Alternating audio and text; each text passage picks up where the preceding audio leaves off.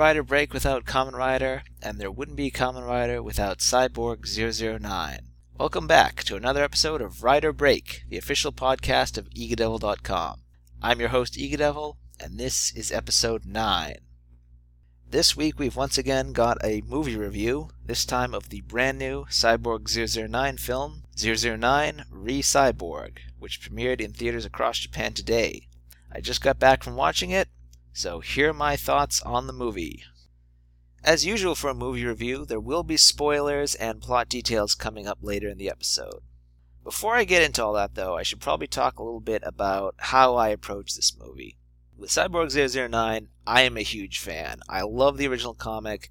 It's one of my favorite comics of all time, and is really up there with the original Rider comic as one of my favorite works by Ishinomori.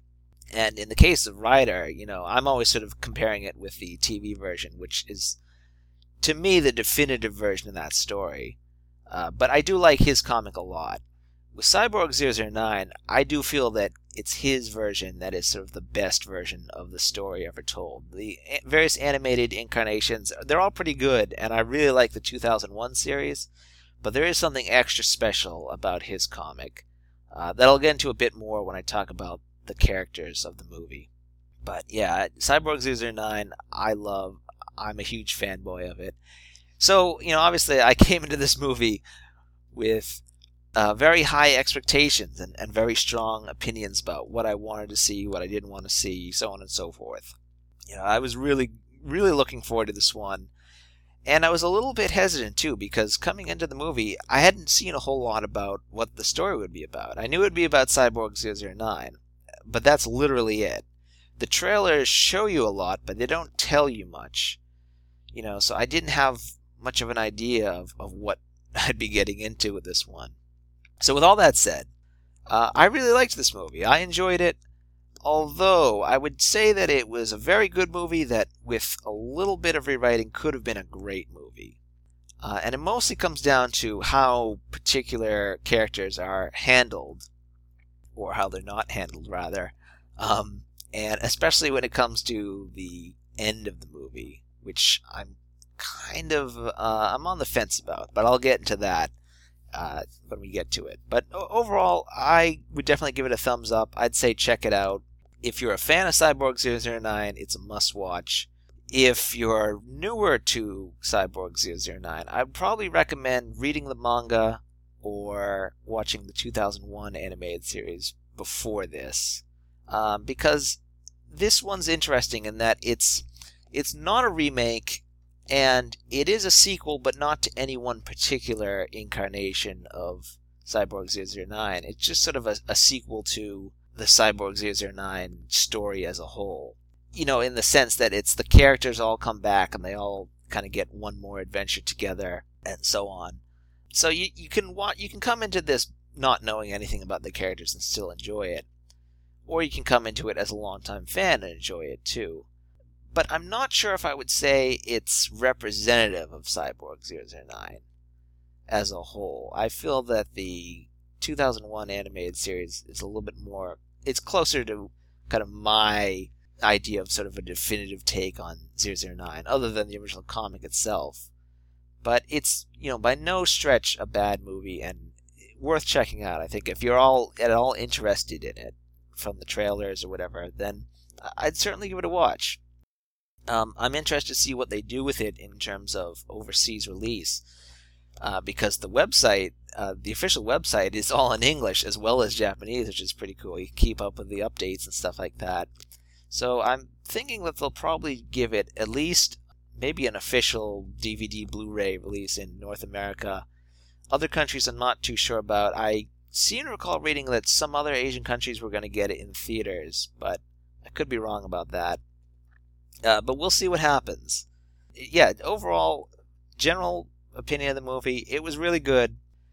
A lot of the complaints that I'm going to have, I can fully admit they are me being just a, a nitpicky fanboy. So you know, if you just want the general, general kind of viewer uh, feeling on this one, then I'd say it's a good movie. Check it out. It's got some great action, beautiful animation. The animation is great. I'm not familiar with the director or the studio or their other works, but I kind of want to check them out now because they do a great job with this one. I know the uh, character design choices. Some people were a little hesitant about when they started revealing the character designs and all that. Honestly, they work just fine. I mean, you know, I I am kind of a purist for Ishinomori character design, so but you know, these takes are okay too. I mean, I completely believed in the characters. I believed that that was 002 on screen. I believed it was 009, and so on and so forth. So, you know, the character designs are great. Voice acting is great. The music's great. Yeah, just visually, it's a, a wonderful movie. Beautiful. I saw it in 3D, and it was kind of the more atmospheric 3D as opposed to uh, the so-called like cheap 3D gimmicks where they throw stuff at the screen, which I kind of enjoyed. But you know, it was it was good 3D. It was it really popped. I think you could see it in 2D though and still dig it. So yeah, overall, I mean, I, I don't really know how much more of a recommendation I can give than that. I, I think it's it's a good film and it's worth checking out. Although, if you're a big fan like me, there there might be some things where you know you'll be a little bit you'll be left kind of scratching your head at the end of I think because uh, this movie has an interesting storyline to say the least. But we'll get into that now as we dive headfirst into the plot and spoilers of the movie.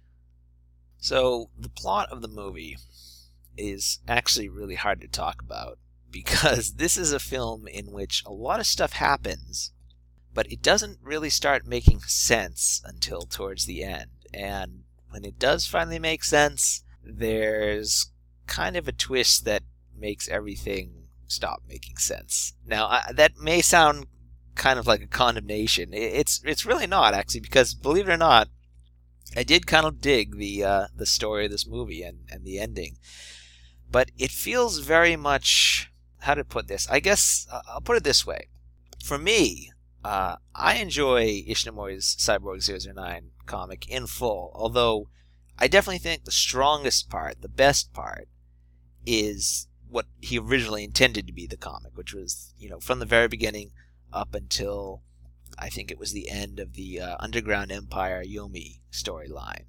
You know, with the original ending, the very famous ending with uh, the, the, final scene with 002 and 009. Uh, I, I think, you know, just taken on its own, that is some great comics right there. The stuff that came afterwards, uh, that's all good and well too, but it certainly uh, it went some interesting places to say the least because Cyborg 009 famously got bounced around between a couple different magazines with uh, different demographics in mind. I know for a while it was actually running in a magazine that was aimed primarily at teenage girls, I think it was. So the comic, you know, it, it got pretty trippy at times, and it, it got very uh, esoteric and quite bizarre.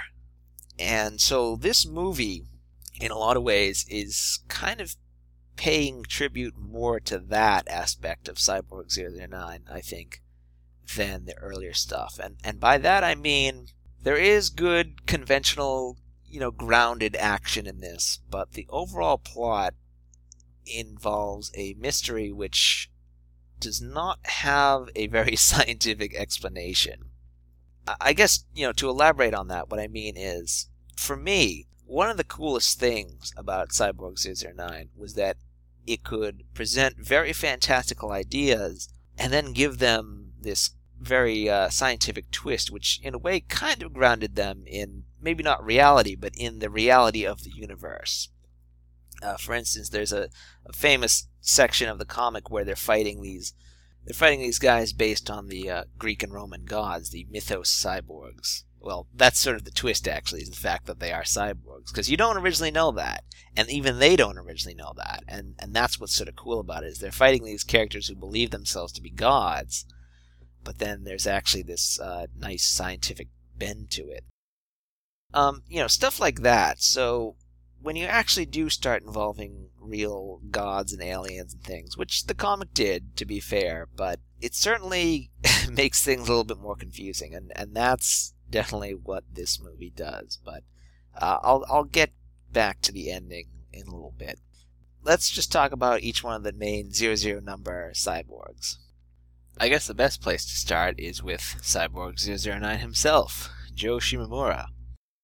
Um, at the beginning of this movie, he is living on his own as a regular high school student in Tokyo and has basically forgotten uh, everything. He's lost his memory through means which are not entirely clear.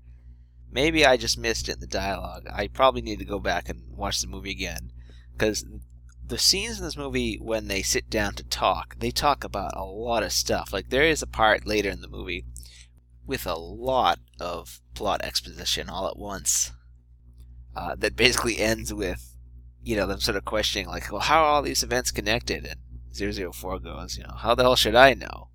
Um, which is oddly uh, kind of sums up the movie as a whole, especially once we get to the ending. But basically, yeah, Joe is running around, doesn't remember who he is, broods constantly, which, you know, to be fair, is true to his character in that he was always a very kind of uh, introspective guy who would, you know, really sort of had to deal with the fact of, of what he's become and, and how does he go from you know where does he go from here? How does he get by in life as a cyborg and all that? How does he you know he can never return to a normal life no matter how much he tries which is all good stuff but i mean here he's not even thinking about the cyborg part because he doesn't remember he's a cyborg um, what he does seem to be is uh, potentially a suicide bomber because at the beginning of the movie there's this, these terrorist attacks going on all over, all over the world there's one in shanghai where buildings have been blown up and are falling over. And tons of people are dying.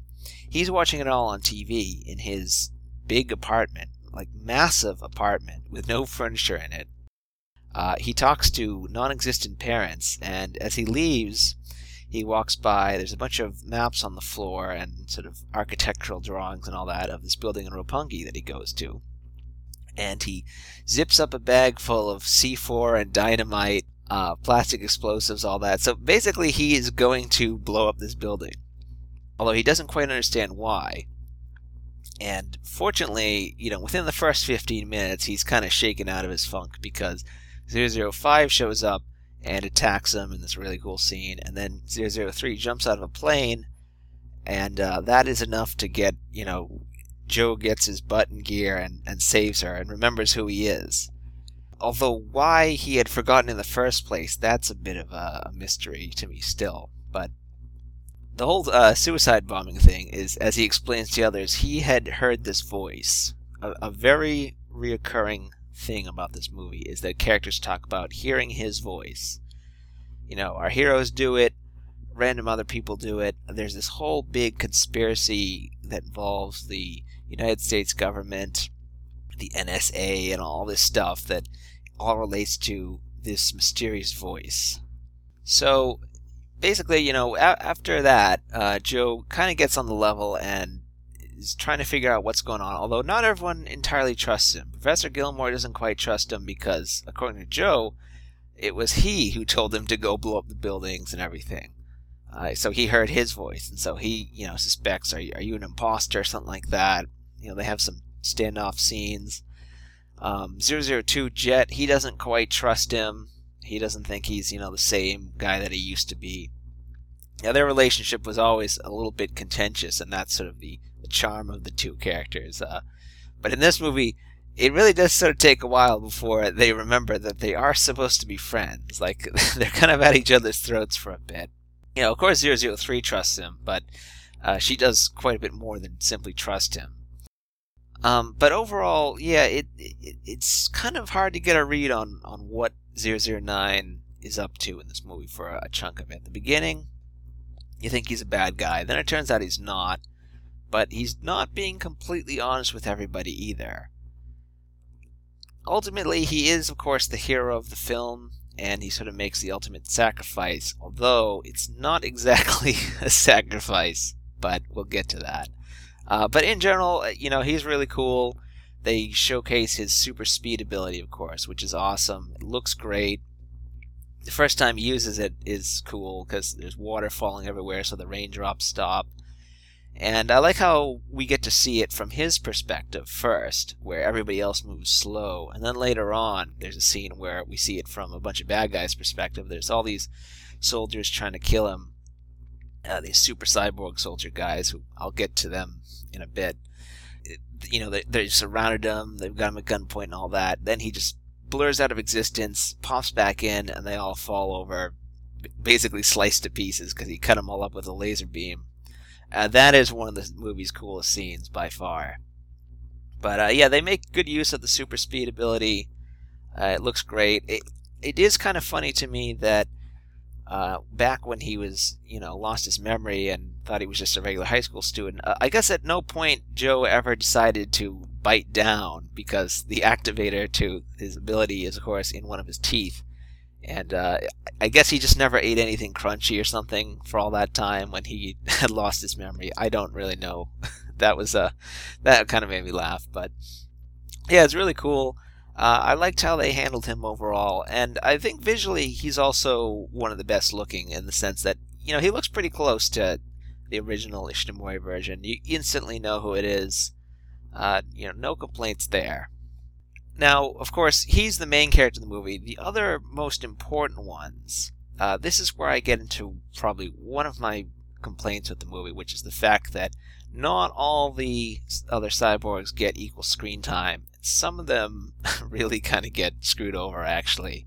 And there's never really a scene where all of them are together. You know, the, the trailer has this great shot when it's all nine of them together in their uniforms, uh, which I used as the graphic for this episode. That's a cool scene. Unfortunately, it's not in the movie, and we don't actually ever see them all together or all of them in their uniforms, which is kind of a letdown, to be honest with you. I mean, when they do finally put the uniforms on at the end, or towards the end rather, uh, you know, a couple of them do, like 009, 004, 006, 005, uh, 003, you know, but not all of them. And I don't know. I just, I guess I kind of wanted to see, you know, that scene with all of them together. So if one of your favorites is any one of the others, uh, then that may kind of make or break this movie for you, I would say, actually. Now, for me, you know, I've always liked the whole team, uh, honestly. I mean, they're all kind of cool in their own ways obviously 009 is you know the star and and sort of the the face of the whole franchise and everything. I like him a lot. My kind of personal favorite of them all, I think, was always 004.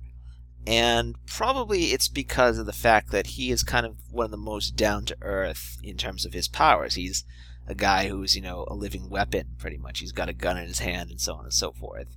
Uh, and I thought he just had a really great origin story, too, which it is very kind of tied into Cyborg 009's sort of Cold War origins in the fact that it's from the 60s and his original story he's escaping from East Germany, which I just always thought was a, it was a very classic kind of origin.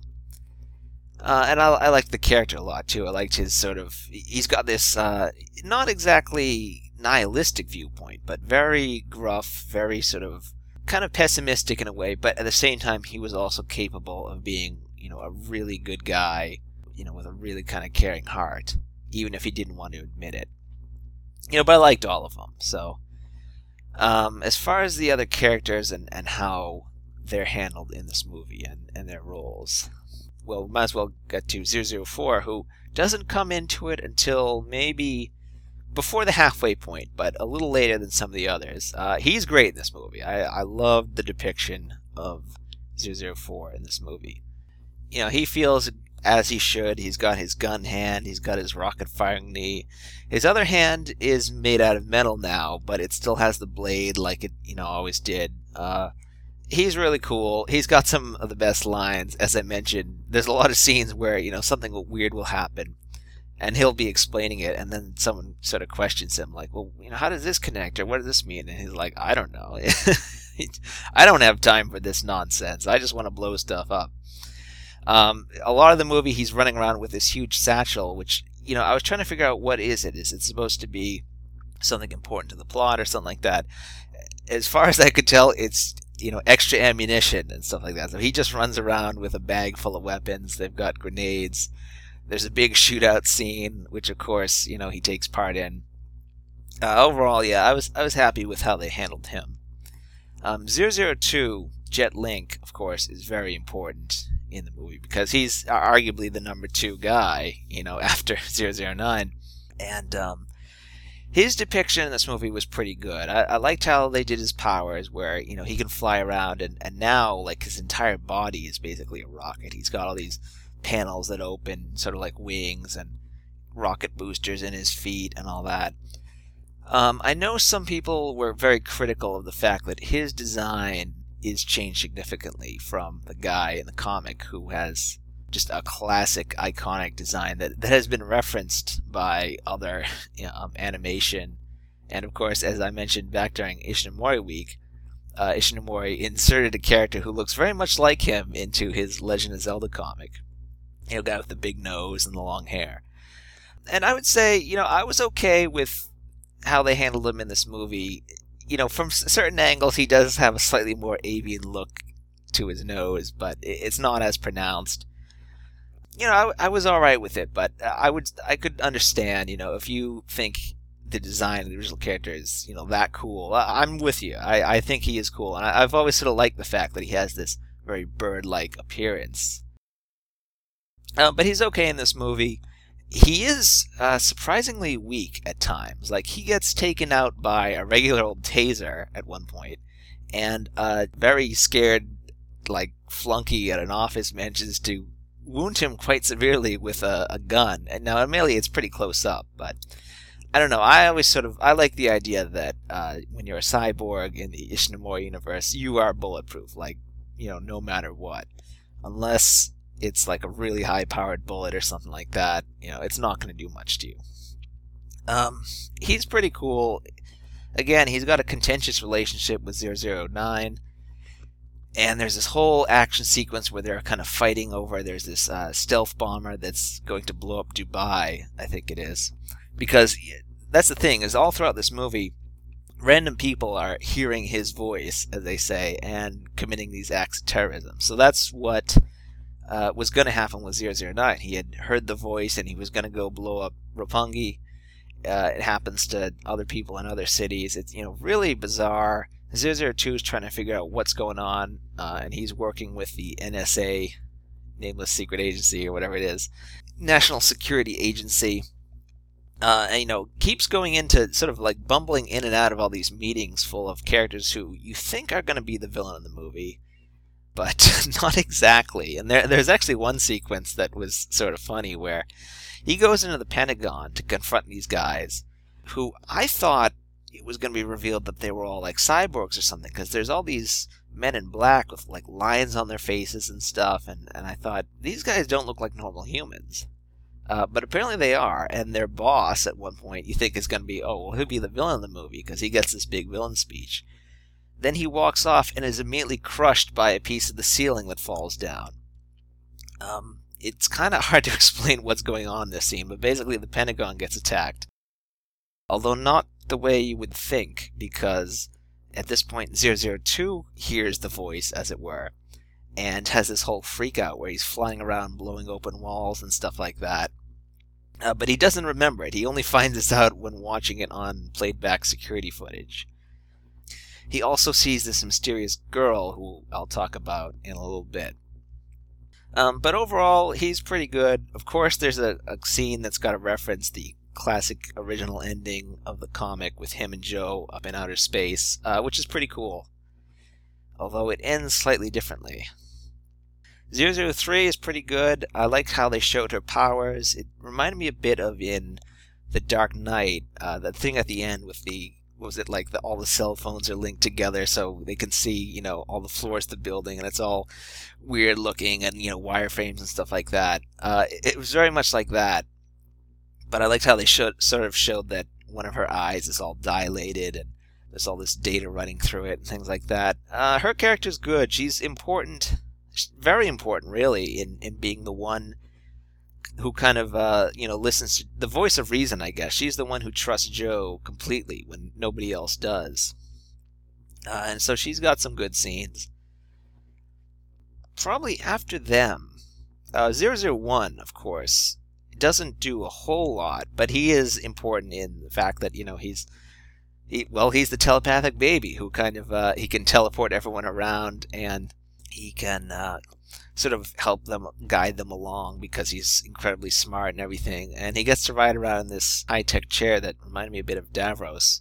I also particularly like the way they did his voice, where of course he's you know telepathic, so he doesn't his lips don't move, but his voice appears in everyone's head and has this cool sort of reverberating echo effect to it.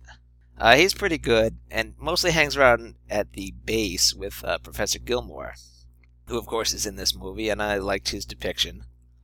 After them, 005 is in a lot of the movie, and he's pretty cool. He actually got a lot more dialogue than I was expecting. Usually he's sort of the uh, strong silent type, but he gets some speeches in this.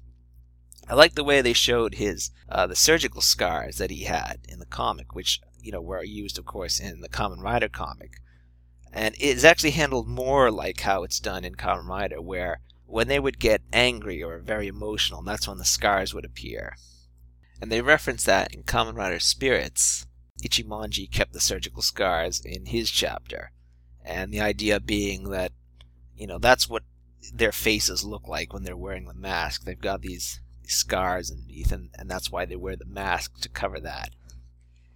And here, you know, they did the same thing where he didn't have them all the time. They would appear when he just got really mad and and hulks up and you know gets ready to beat the crap out of bad guys and stuff. Uh, so that was pretty cool. And there's actually one part where uh, he grabs a, a minigun and, and, basically becomes Vulcan Raven. Let's see, 006 is pretty cool. Uh, he gets a whole sequence where he's infiltrating this base and encounters some of the evil cyborg henchmen guys who I'll get to, promise.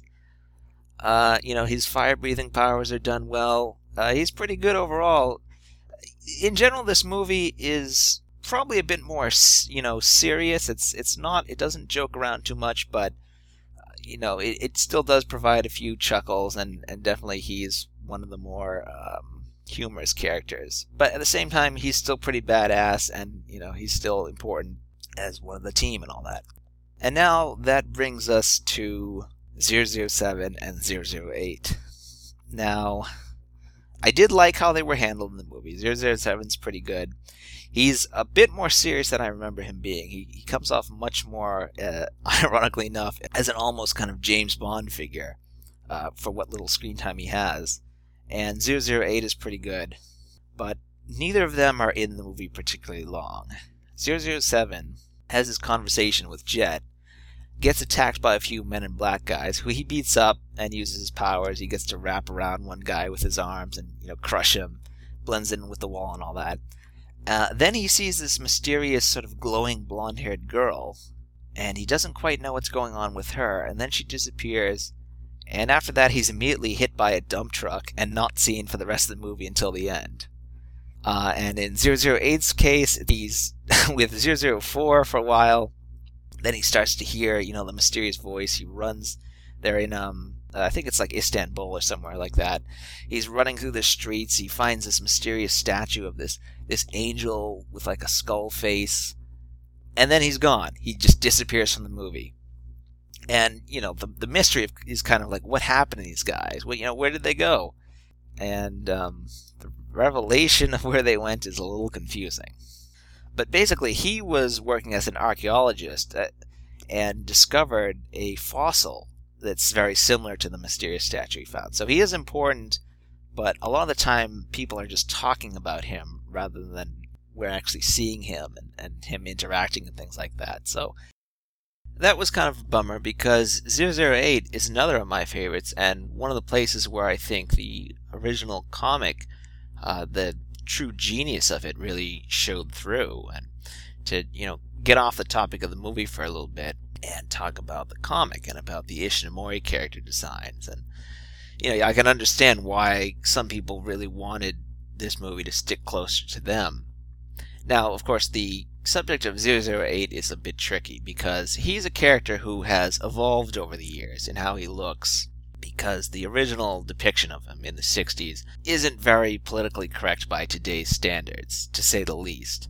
But at the same time, I think it was sort of important because, you know, it, I don't think it was just Ishinomori doing it because that's what everybody did at the time. That's how black characters were depicted in manga or comics or whatever. I mean, that you know, that's part of it. it part of it is just, you know, that is the age and, and things like that. But there's also the fact that with all the characters in Cyborg 009, it's a very, in a lot of ways, a, ra- a very racially charged story because, you know, they're all representing different nationalities and things like that. And um, one of the most interesting things about it is the fact that there's really no actual Japanese characters in the main cast. I mean, 009 himself, Joe, is is half Japanese, which played a lot into the fact that he sort of felt so alienated and was such kind of an outcast. Really, I mean, he's very much discriminated against in a sense, and that's why he, he finds a you know he finds a uh, a safe haven and a family with this other team of people who are kind of outcasts now in, in more ways than one. In the fact that they're they're cyborgs, so they're no longer really human, but at the same time, they also weren't all treated very fairly even in their own countries and things like that. But you know, 008 in particular, I think the fact that you know he looked the way he did, and yet at the same time he was a very complex character with a really pretty dramatic backstory, and um, and actually the 2001 series even took it a bit further with the arc that was originally set in Vietnam in the comic was moved to his home country, the whole thing with the cyborg men and all that, which uh, is one of my favorite parts of the story. And I liked the, I liked the updated version of it. But, um, you know, even in the original, despite his appearance, he was treated with respect, and that was an important thing about the comic, about the fact that, and Ishinomori's, uh, you know, comics in general, I think, is that he can draw these very cartoony characters, you know, don't don't look realistic at all. I mean, people with huge noses and exaggerated features, and really, it, it, didn't even depend on the ethnicity. He would draw Japanese characters the same way he would draw foreign characters. I mean, Professor Gilmore is like the prime example of that, where there's uh, Ichimonji's father in the Kamen Rider manga it has the same giant nose that he does, or things like that, and yet he would still treat them realistically in, in how they interact and how they respond to things and, and their emotions and stuff like that. So, um, you know, in, in this case, I, I'm kind of just going around off on this big tangent here, but I guess what I'm trying to say is that uh, the character of 008 has always really stuck with me because of the fact that he's so much more complex than the design and is really kind of a subversion of it almost. And yeah, I'm not going to try to defend it too much because I understand it. It is a touchy subject, and I don't feel qualified at all to, to talk about it. Really, I, I guess what I'm just trying to get at is that I think Ishinomori did actually think about it more, and you know, over time, later on in his life, he would he would update the design of 008 to to better sort of reflect the changing sensibilities and all that. But I do think when he originally conceived of the character, in addition to just sort of being that's that's how things were done. That's how you know that was the depiction at the time. I do think he also was thinking about the fact that d- despite all that, you know, he's kind of going to use these very exaggerated, even stereotyped designs and and do something more with them, make them real people, and make you kind of have to to look and look at them as real people and and see what's going on beneath. And I mean, you know, again, everybody is drawn kind of weird. I mean, uh, you know, 002 is an American guy and he's got a massive nose, which is a very kind of stereotyped view of, of um, foreigners in particular, not just Americans, but yeah, but then again, at the same time, he would draw Japanese characters that looked like that. So, I guess what I'm just trying to get at is that Ishinomori, when it comes to how he would depict people he was thinking about things a little bit more than other, you know, some of his contemporaries, I guess. Um, so it's a slight um, letdown that he's not in more of the movie because, cause like I said, he's a character I really enjoy. Now, of course, you know the way he's drawn here is much more to modern sensibilities, uh, and he looks pretty cool. I like that he's rocking the goatee look, but yeah, he's only in a little bit of the movie, and I wish we had gotten some more of him because we never actually see him use his powers even you know his ability to breathe underwater. Which eh, one of the trailers, in fact, uh, has a great scene where he's like running through the hallways, then you know sees something, and there's this this great like pan out where it shows he's in a room full of water, and I was I kept waiting for that because I thought that's such a great moment, you know, because they have to showcase everybody's power somehow. and you could do some great underwater stuff with him. I mean, really, he's sort of like the uh, the great granddaddy of Kamen Rider X in a way. But um, yeah, he doesn't get to do a whole lot in the movie, sadly. Now, as for other characters beyond our main heroes, uh, there's a classmate of Joe's who shows up briefly at the beginning, and then later on during what I think is sort of a dream sequence, he's kind of tripping out, and uh, she appears. I'm not really sure what the character's purpose is, other than they wanted to fit a Japanese high school girl in there somewhere. Uh, because it, you think that they're going to have this kind of romantic relationship, but his romance is with 003, so I don't know if he just like sees her in this girl or something. I, I didn't quite get that. I, I didn't feel like she was totally developed beyond just being, you know, a, a sort of incidental character. And it's the same thing with the mysterious uh, blonde girl, this this glowing child that appears to 007, 008, and 002. We never really find out who she is. I mean, we sort of do, but a lot of it is left up to interpretation. You know, there's she doesn't have any lines or anything like that. She doesn't explain straight up who she is. Uh, and so from there, we really have to move into the villains in the movie, and that's probably where uh, you know I have my my biggest problem with the film, and I'll admit once again, it's me being a fanboy. Okay, so all during the movie, they keep talking about hearing his voice and so on and so forth, and there's no really clearly defined main enemy. There are bad guys in the sense that there's people who have you know heard the voice and are kind of possessed by evil. I mean, there's one scene where we see this sort of security footage of a guy who is being questioned, and he suddenly hears the voice and like freaks out and, and has a seizure or something and, and collapses on the ground. So it's like, oh man, what's going on here? And then we've got these mysterious cyborg soldier guys who, in the movie, weren't really explained. In the pamphlet, like program that you could buy, it says that they're supposed to be these basically zombie soldiers. They're the corpses of dead soldiers who have been reanimated into cyborgs and are being used by this clandestine secret organization in the United States. Uh, there's this whole sort of conspiracy thing going on with the United States where, you know, Obama shows up at one point and you kind of get the impression that he's, uh, you know, he doesn't have any lines or anything. It's just a shot of him from the back.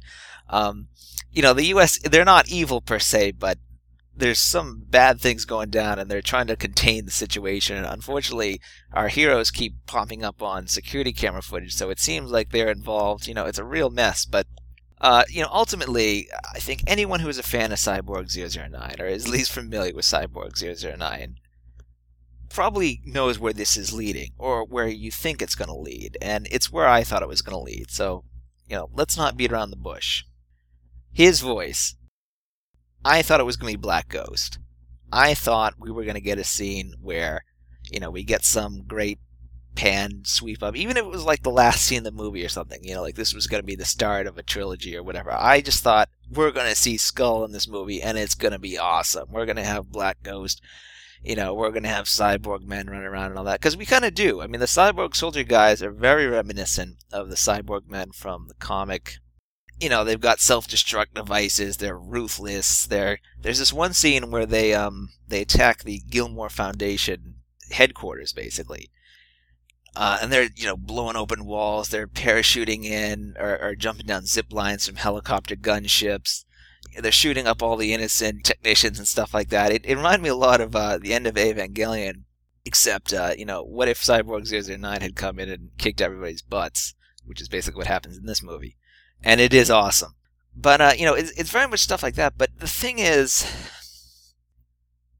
um, it's not Black Ghost, and we never really get into the story of where all these evil cyborgs are coming from. I mean, we're you know left to assume that they're they're being uh, you know d- directed by these mysterious movers and shakers. We see this council of evil dudes sitting around, led by this guy with kind of sunken eyes, and but ultimately they're just kind of you know they're as clueless as the rest of us basically there's that that's the thing i guess the problem is that there's no villain in the movie there are antagonists there are characters who are opposing uh, the zero zero cyborgs but it's not, you know, there's not a direct threat like Black Ghost or whatever. And I know that Cyborg 009 didn't always fight Black Ghost, and they had other threats to contend with. And they did deal with the supernatural and conspiracies and gods and aliens and all that. But really, when you get down to it, I, I feel that Black Ghost, you know, they are what Shocker is to Kamen Rider.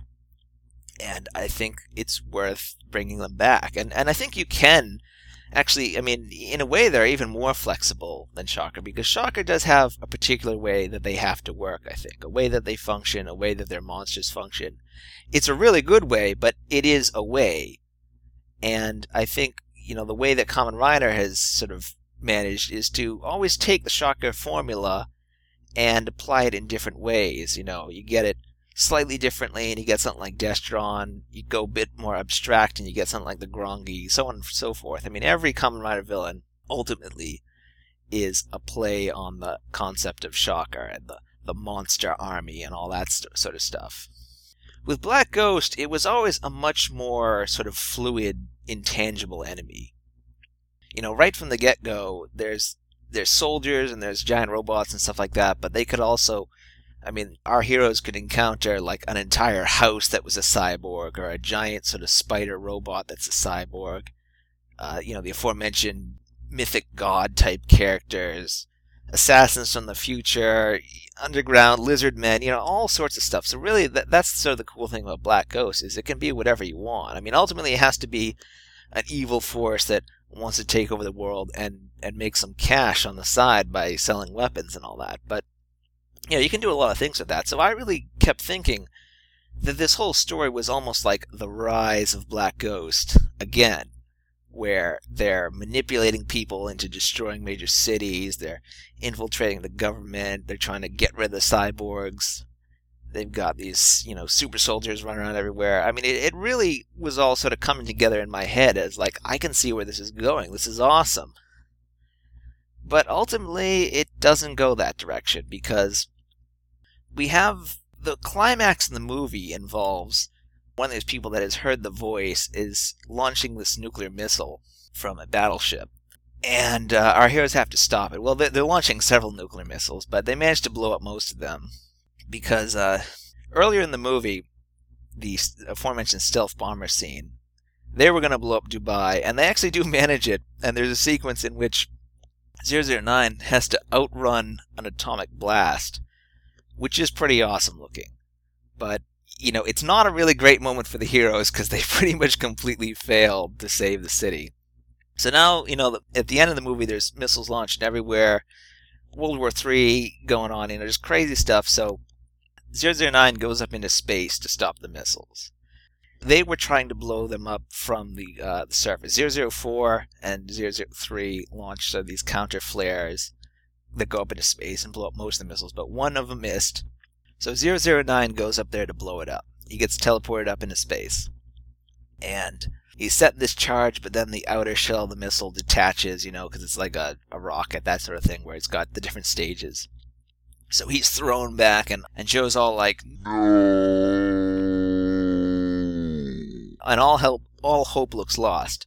Fortunately, 002 flies up into space. Earlier, you thought he had been killed when he got, you know, shot up by that scared office worker guy, which would have been a terrible death. So I'm I'm glad they didn't do that. He flies up, he saves 009, and gets him over to the rocket, the nuclear missile thing. Uh, but then, you know, he's weakened badly, so he starts falling apart, and then there's this sort of almost like a metaphorical thing where he like turns into a shooting star and, and falls back to Earth. And so 009 is standing on top of the nuclear missile and is like, oh, I gotta stop this. So he's, you know, set the charges and all that, but he can't escape. So he starts yelling at God himself because, as it turns out, uh, the him that everyone is talking about is basically God. Because, uh, yes, that skeleton that 008 found was apparently an angel. I mean, like, literally, like a, a big person with wings, and yeah. Um, now it, it's weird because it's not.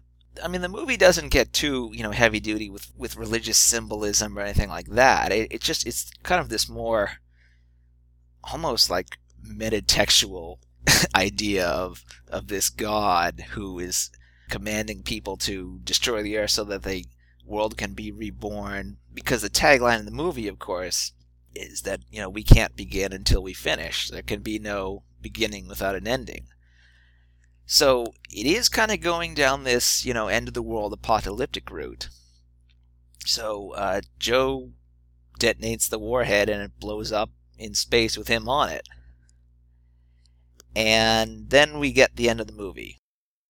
I'm not really sure how to describe what's about to happen, but I'll I'll do my best. This is pretty much scene for scene the end of the movie.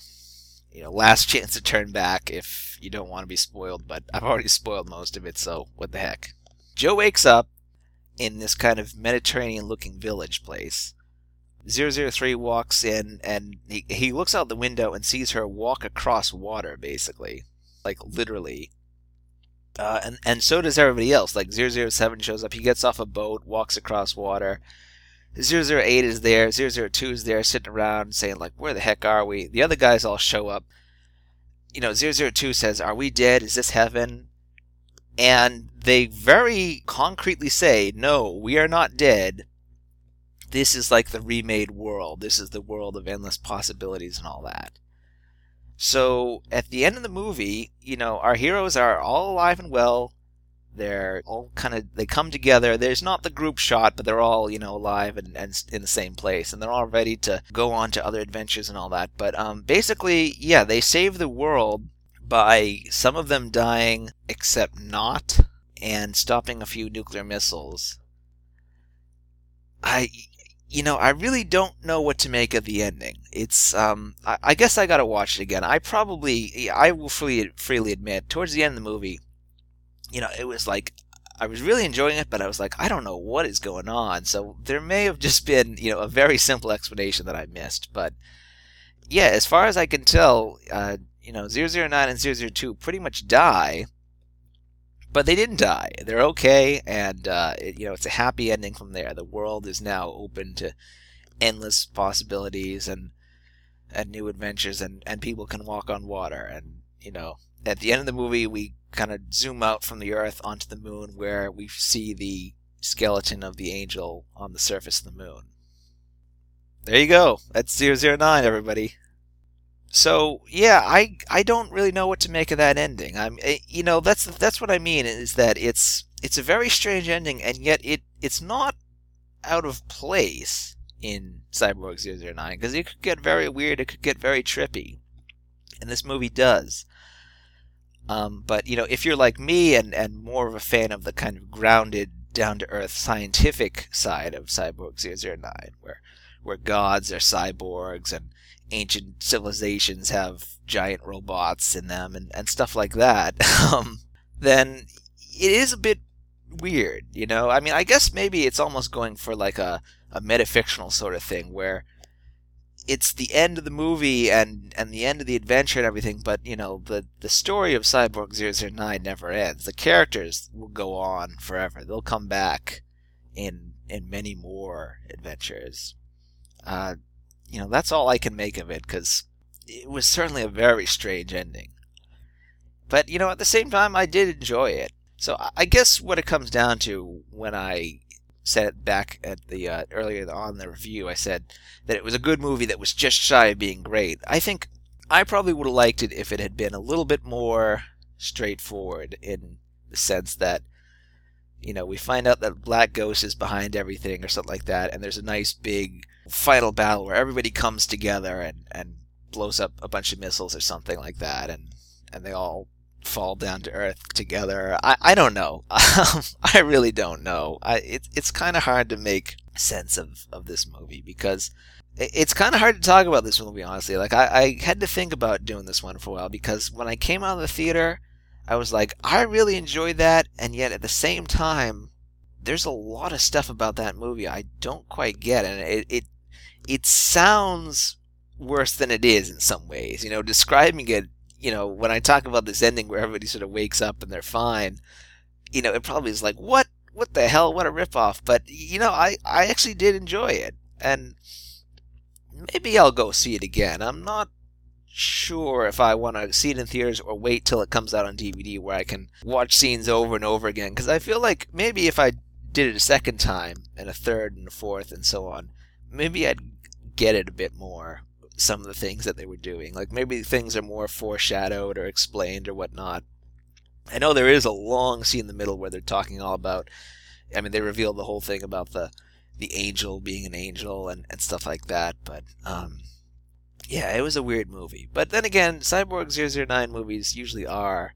I remember the one from the late 70s, the 80s, where they go into space, and it's such a strange movie because, you know, they're flying through space, blowing up asteroids, stuff like that. It's great. Then they get to the end of the movie where the villain just kind of dies because he's an idiot. And they don't really. I mean, they save the day by doing nothing, basically. So it, it kind of feels like that almost, where you know, again, they they save the day by uh, by dying, except not. I don't know. I mean, because it's not like anybody else died, and they're all there at the end of the movie. So I really don't know what to make of it. Uh, you know, I guess it's just sort of like that's the, the magic of cinema, or I don't know what. I don't know. I'm just rambling at this point. Um, but yeah, 009 Re Cyborg. It's a good flick. It's worth checking out maybe you'll be able to make more sense of it than I will. Maybe uh, this is one I think I'd actually like to watch subtitled because I tend to watch everything raw these days, and I usually only watch subtitled stuff if I feel that I just didn't get it the first time. Because I'll admit they're using some pretty complex language with this when they when they're talking about secret agencies and all that stuff, and and a lot of words you know I would have to look up still. So I might want to watch this one subtitled, I think, or you know, have somebody ask another Japanese fan to to simplify it for me or something because this this one was uh, hard to figure out, but I did enjoy it. I I did like it. The action scenes are great, and I mean when it you know when it's the cyborgs doing what they do best, and especially when they put the costumes on at the end, it really does feel like exciting. You know, especially the scene where um, all the evil cyborg soldier guys are attacking the, the Gilmore Foundation HQ, and 005, 006, and 004 all have to pretty much fight them off. Like it's three guys against you know an army of hundreds, and they manage to win because they're a bunch of butt kicking badasses, and and that's what I like to see in a Cyborg 009 movie. And and you know Joe shows up and super speeds through guys and cuts them in half and all that, and uh, there's a scene where he's jumping around blowing up missiles and I guess um, you know, all the sort of the intellectual, quasi-religious, pseudoscience stuff. I mean, that's great too. But you know, on some level, there's there's just something cool about seeing a bunch of cyborgs fighting evil and, and kicking butt, and and that's that's what I wanted to see, and I I got enough of that in this movie that I I came out of it happy, even if I didn't completely understand the ending. But overall, you know, I dug this one. Uh, check it out when you get a chance.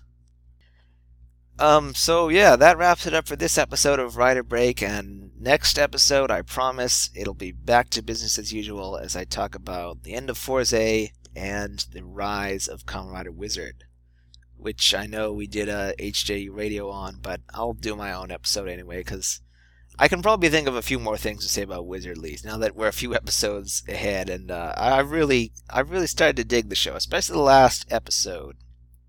Um, eight, I believe, was really good, and I'm looking forward to the second half of it with uh, the final showdown with Phoenix. Maybe not the final showdown. I don't know. I, I have a feeling it might be the final showdown, and we'll get a new villain to replace him. But we'll see what happens. Um, but until then, thanks for listening, and I'll see you next time.